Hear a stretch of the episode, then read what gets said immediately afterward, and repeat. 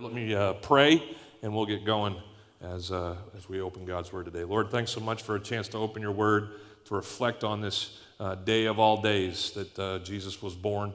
Uh, we'll spend our whole month doing that here again at Bay Life. But uh, Lord, to reflect on what comes with Jesus as he brings his, um, his, his life to earth as, as we celebrate Christmas, to, to, to remember the things that he brought with him uh, things like uh, joy and peace today. Uh, let those rest in our hearts. Uh, I know this is a room full of people. Everybody's got a story. Uh, there might be things uh, in people's lives right now that could certainly use some peace and certainly use some joy. so help us to leave here encouraged by what your word has to say about those things. As always, get me out of the way. Speak in my place, God. I pray in Jesus' name. Amen. I woke up yesterday morning like I usually do on Saturday or more recently do on Saturday. I went and ran, went to the gym, yay. And, uh, and then I thought I was going to have this day that I had planned the day before. Some background. My daughter, uh, Kai, uh, went to school in St. Augustine for a year, came home, and decided that she didn't want to go back. So she knocked out her associate's degree in basically a summer and a semester. And uh, she, she's, she's basically got five or six months between her going on to the next part of her college education. Uh, and, and now to just kind of do what she wants. And so we said, Kai, you should travel. And so she said to us, Perfect, I'll go to Pittsburgh. yeah, that's exactly what my eyebrow, this guy right here would, anyway, uh, my eyebrow went up too. But uh, she I met a friend at, at school uh, her freshman year who's from Pittsburgh. Her parents are, uh, you know, uh, snowbirds. They, they are winter in Florida. She's in the house all alone. Kai's going to go up there and live with her for five months, take some classes up in Pittsburgh, and enjoy the culture. Why wouldn't you, right? We were thinking Europe, but Pittsburgh's fine. So, um, so she's going to Pittsburgh. Now, uh, she's going to Pittsburgh and needs a vehicle to get her there. Uh, when she came home from college, uh, I do this for every kid. They pay half, I pay the other half. We get a car. Um, and uh, so I, I got her a car. I got her a lemon. I let her talk me into a cute car instead of a good car. Anybody know what I'm talking about? And that's my fault. I wanted to please my daughter because I love her, but uh, I got her a lemon. I got, I won't tell you what it is. It's a lemon. Anyway, um, so I got to get her another car. And that's what shaped my day yesterday. I've been looking on Craigslist for a car. That's where I got the last one, by the way. uh, so I found one that I thought would be our solution. It was in the price range that I uh, we don't go into debt for cars, so I was in a price range that I could pay. And um, anyway, I thought it was going to just make my day. I hate buying cars, hate it. Don't like the people who sell them. If that's you, I love you. But on the day that I have to dicker for a car, it's like war, right? So I don't like doing it.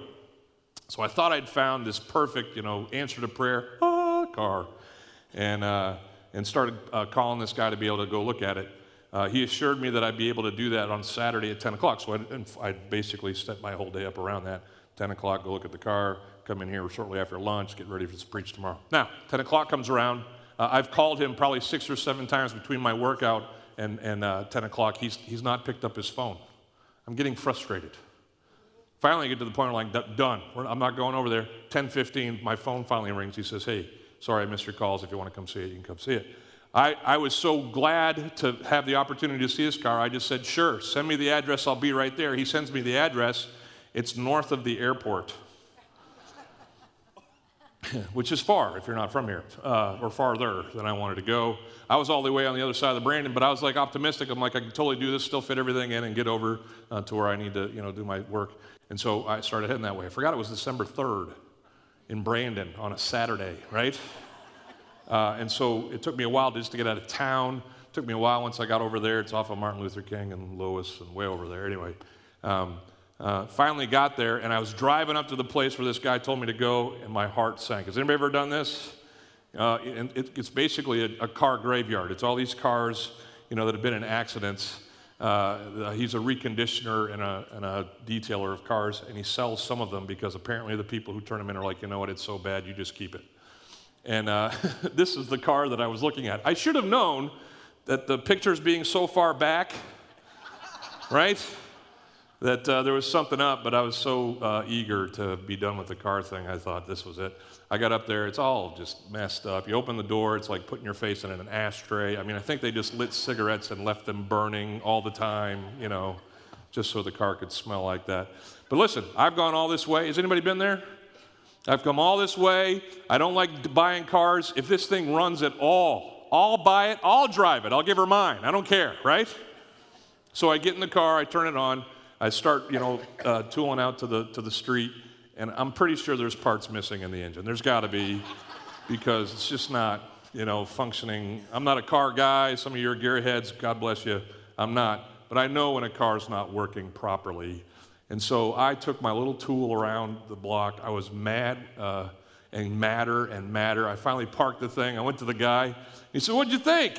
I, I, I smiled and I said, Well, I'm just starting my, my shopping, which in you know, car shopping translation is not on your life am I buying that car. and I got back in my truck and I felt it.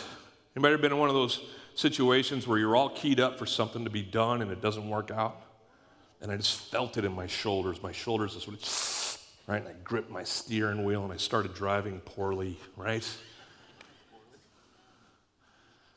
And I was thinking about what a waste of time this was. The stress and the disappointment was just kind of, and I'll be honest, it affected me the rest of the day.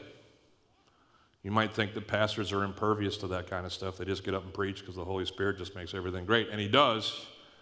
But I preached a lousy sermon last night. Glad you missed it. I was distracted. I was unclear. My routine had been interrupted and messed up by something that I hoped would work out that didn't. Does that describe anybody else's life in here sometimes? Yeah, life's nasty like that. You can be hoping for the best and assuming the best, and everything turns out blah. And you're left with that stress that comes from that, the disappointments. You know, we're, listen, I'm not a downer preacher. I think we're blessed beyond measure, and God gives us way more than we deserve. Everybody with me on that? But, uh, but man, sometimes it's just, it's hard. Life's hard. It's hard days. And that's why I'm grateful for the things that we're going to talk about today. I'm grateful for the joy that comes from knowing my Savior Jesus Christ.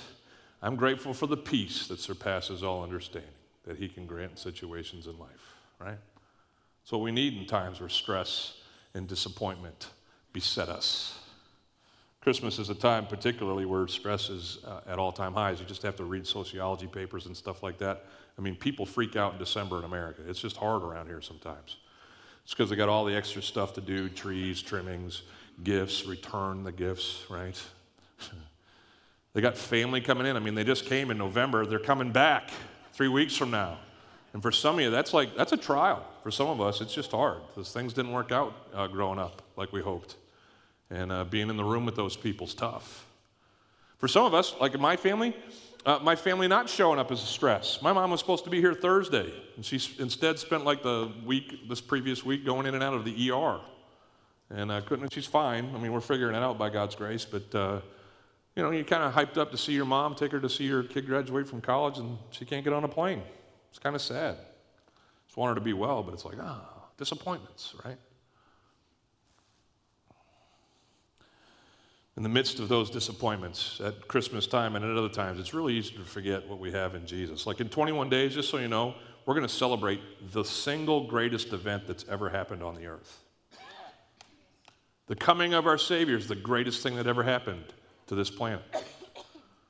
And we lose it sometimes, not just in the trimmings of the culture and all the stuff that gets crammed into this season, but we lose it in the midst of our stress and disappointment. We forget that Jesus came, He's our Savior, He's our solution, He's our hope. He's the giver of life, the maker of life, the sustainer of life, right?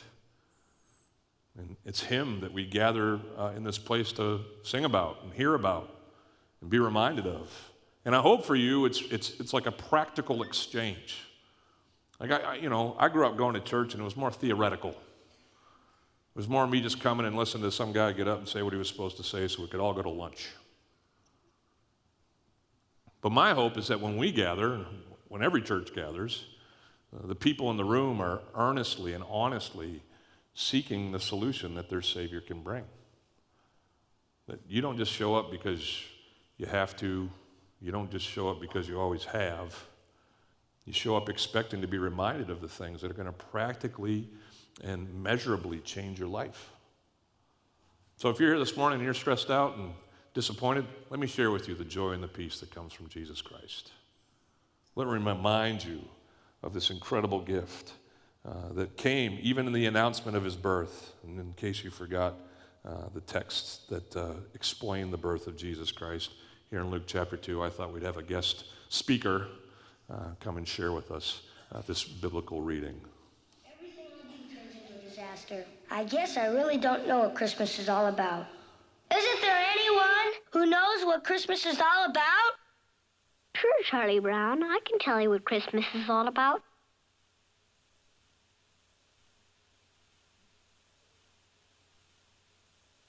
Lights, please. And there were in the same country shepherds, abiding in the field, keeping watch over their flock by night. And lo, the angel of the Lord came upon them. And the glory of the Lord shone round about them. And they were sore afraid. And the angel said unto them, Fear not. For behold, I bring you tidings of great joy, which shall be to all people. For unto you is born this day in the city of David a Savior, which is Christ the Lord. And this shall be a sign unto you. You shall find the babe wrapped in swaddling clothes, lying in a manger. And suddenly there was with the angel a multitude of the heavenly host praising God, and saying, Glory to God in the highest, and on earth peace, goodwill toward men.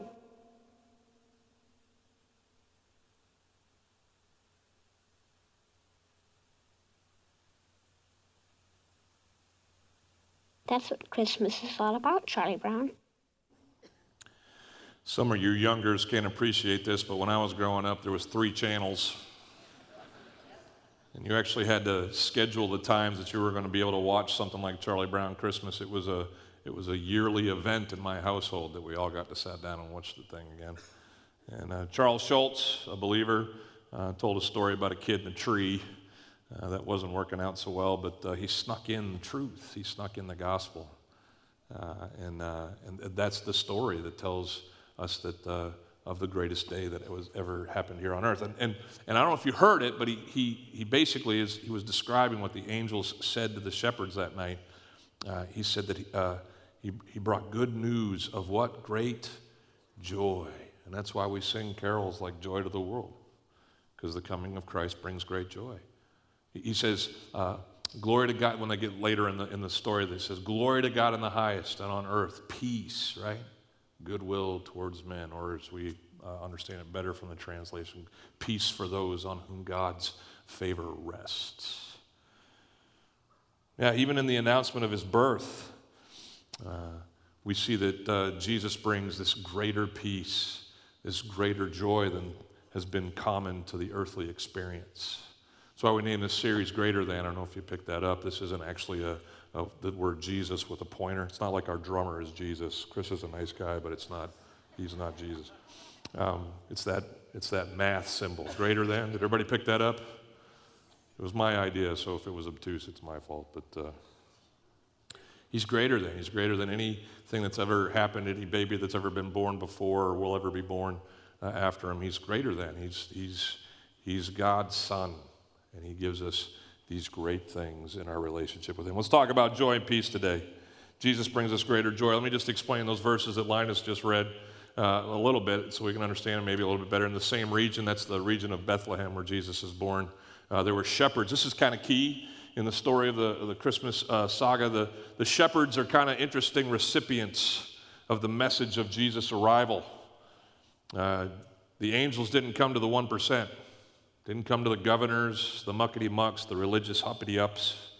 Uh, Jesus' uh, birth was announced to the dregs of that society. Like, think the worst of the worst in our culture, and, and then take like another steps, uh, 10 steps down, and, and, then you get to shepherds. Uh, shepherds were employed to go away from town, to live out in the fields. Uh, uh, they, they, they were lower than slaves. Uh, they were the least of these, as Jesus would go on to explain in his teachings. Interesting then that God would choose to uh, announce the birth of his son, uh, who, by the way, came to a simple uh, girl and her uh, fiance, um, no ties to any great families in Israel. He was born in a barn. He was laid in a manger, which isn't even as cool as some of the mangers that we make, you know, like with the hay and stuff like that. It's just basically a stone that they've, you know, dug a hole out of so they can pour water in it so animals can drink from it. Uh, he was laid in a rock, wrapped up really tight, uh, and announced to these shepherds. Pretty unauspicious or inauspicious beginnings, wouldn't you say?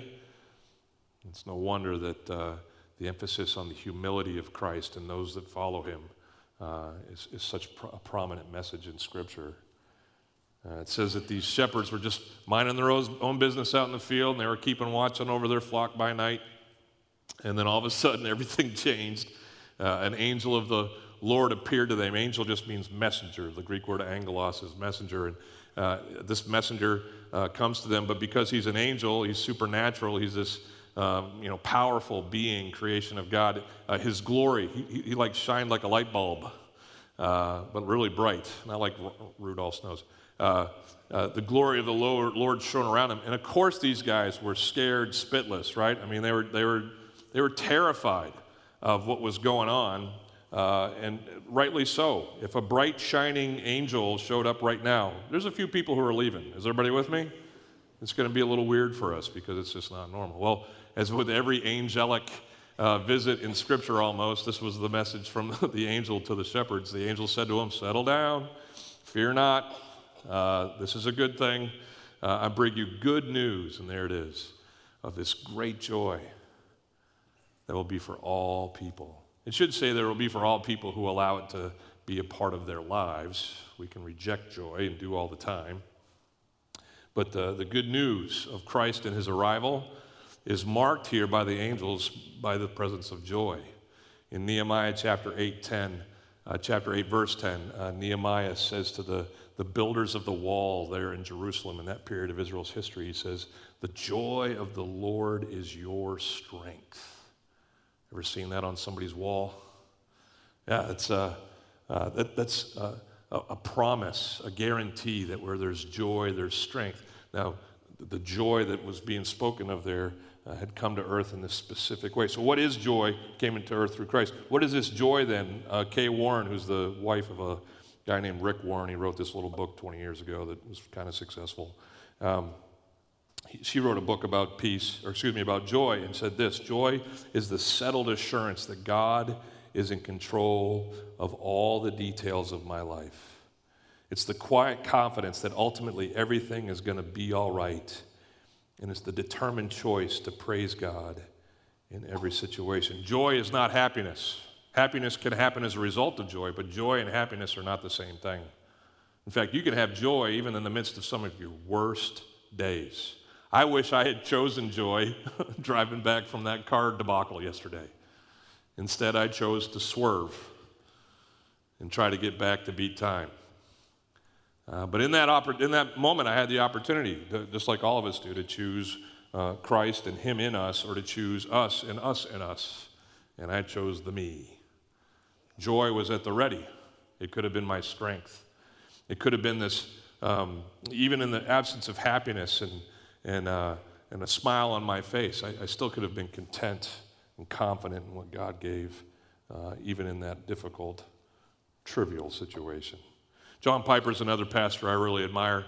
And uh, he wrote this about joy. He says, Christian joy is a good feeling in the soul produced by the Holy Spirit as he causes us to see the beauty of Christ in the world and in the word, in, uh, in the world and in the world. Well, those are reversed. Christian joy, I just want to break this down. Christian joy is a good feeling. It's a good feeling. Not necessarily a happy feeling, but it's a good feeling. It's this confidence that even if things are bad, something good is going to come of this. It's this inner contentment, this optimism. Came home uh, last night and told Eleanor that I wasn't, she always asked me, How'd it go? Saturday nights, how'd it go? And usually I'm able to say, Hey, man, God showed up. It'll be better in the morning. say that every time. She said, How'd it go last night? I was like, Oh, man, I'm glad I'm home. And we just kind of hung out, did our Saturday night. Woke up this morning. She, she's so great. Wives do this, guys like it. You know, she said, Well, have a good day. And I was like, Yeah, just pray for me. She says, I will. And she walked up and she put her little hand on my shoulder. And she says, Mark, it's gonna, God's, it's going to be good. You ever said that? Someone, someone you know, needs an encouragement, you give it to them? Those are joy impartations. Let me give you some joy. Let me remind you that it's all, you know, like the great theologian Bob Marley, every little thing is going to be all right. Right? And that's what she was doing. God's got this. You know, uh, when people ask you if you're good or how you're doing, most of the time people say good. Do you say that? Like if someone said you, "How you doing this morning?" You say good. And you may mean good in some general form. Maybe you're just trying to get them, you know, to move on. Good, go, yes. good can mean lots of things. I want us to change our general uh, response to that question. Can we do this for the sake of joy? I want you to look the people right in the eye that ask you how you're doing. Kind of freak them out a little bit, okay? And instead of just saying good in general, I want you to say, listen, it's all good. just kind of do that. See if they ask you, oh, really, what's up? Then you can talk about this sermon because that's what joy is. Joy is the conviction, the belief that even if things aren't good, in general and in the greater scheme of things, because of God's sovereignty and God's goodness, it's all good. You can go on and talk about the actual circumstances of your life, whether they're good or bad. But your first reaction as a follower of Jesus Christ should be, man, it's all good. I got Jesus. It's all good. It's a good feeling. It's in our soul. And this is uh, kind of some spiritual anatomy stuff here. Everybody point to your soul. Where's your soul? Who, who, who's pointing to their soul? Anybody pointing to the bottom of your foot? Smart Alec. That's what you are right there. Where's your soul? So most people point to their heart. Does anybody point to their heart? We usually go here somewhere, right? Because we were always taught that Jesus comes into our hearts. The Bible didn't really say that, just so you know. But uh, don't, don't worry, it doesn't negate your Christianity if you ask Jesus to come into your heart. I'm not saying you're not Christian, but, but, but we, we make things uh, work in our vernacular so that we can understand what spiritually is happening with us. Um, our hearts aren't the home of Jesus. He didn't like post up in our aortas or something like that. He's, He's, he's a part of us spiritually. We've made a spiritual transaction through our faith, and He's come to indwell us, right? And so our soul is what He saves. Our soul is kind of the seat where all the spiritual stuff in us takes place, where our spirit wrestles with our flesh, where uh, Christ's spirit sets up residence. And when we're driving back from a disappointing car exchange, we either listen to Him or we listen to the, to the flesh and the evil that's within us. It's kind of like this picture of this cartoon character my kids grew up watching, Kronk uh, the Emperor's New Groove. Uh, this is kind of a classic cartoon thing. They put the angel on the one side and the devil on the other. This is all what happens in some sense. It's a pictorial rendering of it, but it's what happens in your souls. Your souls get to be the determiners. If you can take Kronk off there so people aren't reminiscing about Kronk. Um, the soul is, is the space in which your spiritual decisions or determinations are made. Your will goes into your uh, soul and interacts with your options. And then from there, just so you know, your feelings how you feel, uh, the things that you choose, the ways that you act, they emanate from your soul. And so joy's root is in your soul. And it's produced, if you can go back to the definition, it's produced by the Holy Spirit. It's produced by the Holy Spirit. Uh, ever uh, wondered when you've read the Bible as to how God can ask us to feel certain things? I don't know about you, but my feelings are kind of spontaneous. Like when I've been, uh, you know, a part of a surprise party that was thrown in my behalf, um, when, when people jumped out from behind the furniture and yelled the word surprise, I wasn't just being obedient. I wasn't just, you know, hearing their instructions being like, yes, I'll choose that right now. I was genuinely terrified in those moments. I usually go all Bruce Lee in those things, right? You know, fight or flight. Is anybody else like that when someone surprises you? My first instinct is swing. You know, just in case this is the real thing, I want a head start, right? But those aren't things that I can control. It's not like I could walk into a party and everybody jumps out from behind couches and says, confidence, right? And I'm feeling, I'm feeling very confident right now. It's not how it works, right? That's dumb. I, I heard the comedian say that. Anyway, um, my point is this the Bible says over and over again, feel these things. And I don't know about you, my feelings, I don't control them, they just kind of happen. And so when God says to feel joy, to rejoice, always, and again I say rejoice, how do you conjure up joy if it's a feeling? He, says like things like be grateful. How do, you, how do you conjure gratitude when you're not? I can fake it. Anybody ever fake gratitude to someone? It's going to happen on Christmas, right? Oh, I love it. Oh, this is the best. Is there a receipt? Anyway, um, you can even fake happiness. Want to see? There's me. He's so happy. Look at him. He's smiling. Now, these are just, you know, facial manifestations of a feeling that we associate, you know, those manifestations with. But you don't have to actually feel it to do it. The Bible also says not to do certain feelings. Fear not. Really? What if I'm afraid? Uh, it, it, tells us to control our feelings. Be, be, be, feelings. Be angry and do not sin. Like, isn't that the whole point of anger? Yell and scream and throw some stuff? Yeah. Glad you're here. Um, yeah, these feelings, I don't know about you, but I don't feel like I control. So, how, if we don't have a feeling, do we get it? How, if we do have a feeling, do we stop it? How, if we have a feeling that's so powerful, uh, so powerful in us, do we control it? I'll, I'll tell you, if you're a Christian, the answer is simple. The Holy Spirit trumps you in those situations. The Holy Spirit brings feelings that you don't naturally have in and of yourself. The Holy Spirit stops feelings that you naturally have in yourself. The Holy Spirit helps you control feelings that can sometimes control you. St. Augustine said, or Augustine said, uh, said this. He said, Father, when he was praying to God, he says, Father, command what you will and then grant what you command. Did you get that? Father, tell me whatever you want and then make it happen in me because we can't be waiting around for me to do the stuff you're saying for me to do. You got to make it happen. The Bible tells us that the Holy Spirit's kind of our guide towards things like joy and other things that don't naturally occur in us. It says in John uh, chapter 16, Jesus speaking to his disciples before he's crucified, says, When the Spirit of truth comes, he will guide you into all the truth, for he will not speak on his own authority, but whatever he hears, he will speak, and he will declare to you the things that are to come. So the Holy Spirit is just uh, a, reflector, a pointer, if you will. Uh, uh, a repeater of the things that he's heard from God the Father and God the Son. It says this uh, that Jesus says, He will glorify me. When He says glorify there, He's going to shine a light on me. He's going to point to me and who I am and the things that I do, for He will take what is mine and declare it to you. If you can go back to the definition, that's, that's what it means. I got a little ahead of myself, but that's what it means when it says uh, that these feelings are produced by the Holy Spirit as He causes us to see the beauty of Christ in the Word and in the world. See, the Holy Spirit trains us on Jesus, like it says in Hebrews.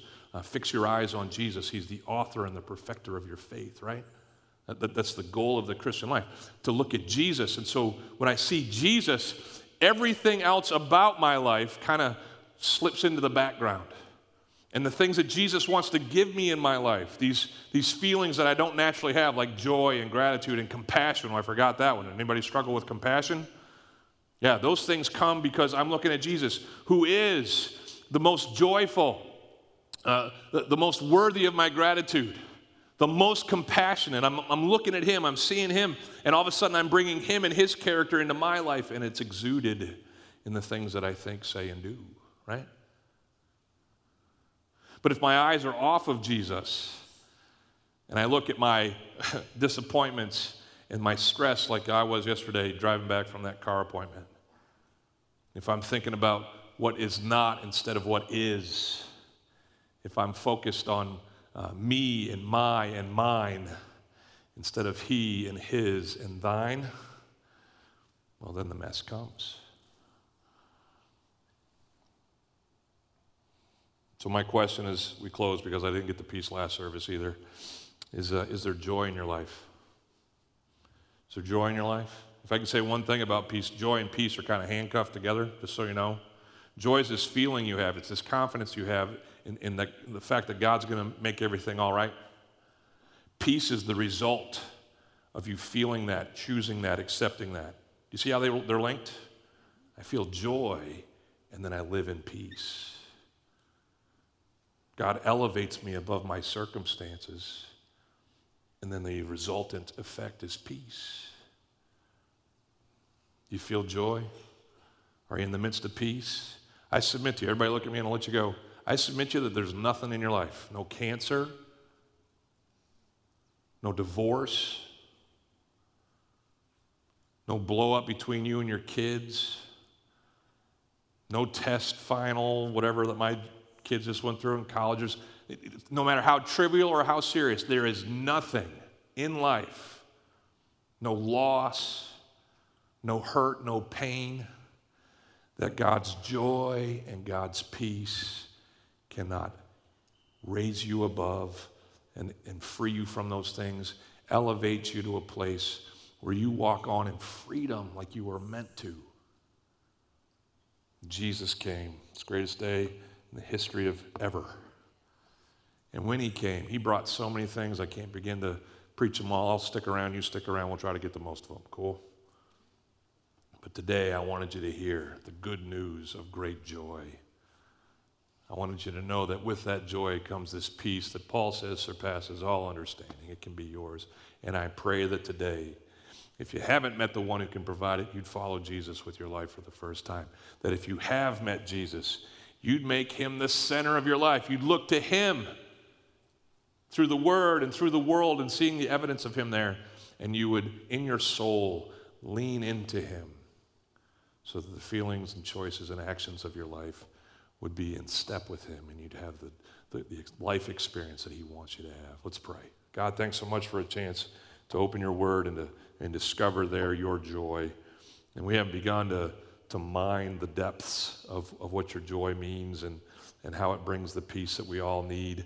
Uh, but God, for this very uh, uh, terse and, and beginning, you know, uh, understanding of this. We pray that you'd help us to walk from here uh, confident that you got everything in control, that you're a good God, and that you're leading me and, and the rest of these people here uh, towards uh, what's best uh, for you and your glory and for us in our lives. Help us to rest in you, God. Uh, help us to be free, Lord, from the stress. And even as it's starting to set in, God, would you grant us this reminder that uh, we need to look to Jesus and who he is and understand what he gives and what he brings so that when uh, stress comes, when pain comes, uh, when life happens, uh, we can walk through it, eyes fixed on him. I pray this for my friends because I want your best for them. I want your best for me. Uh, lead us to that, and I pray it in Jesus' name. Amen. God bless you guys. Have a great week. We'll see you next time. Walk in joy, walk in peace.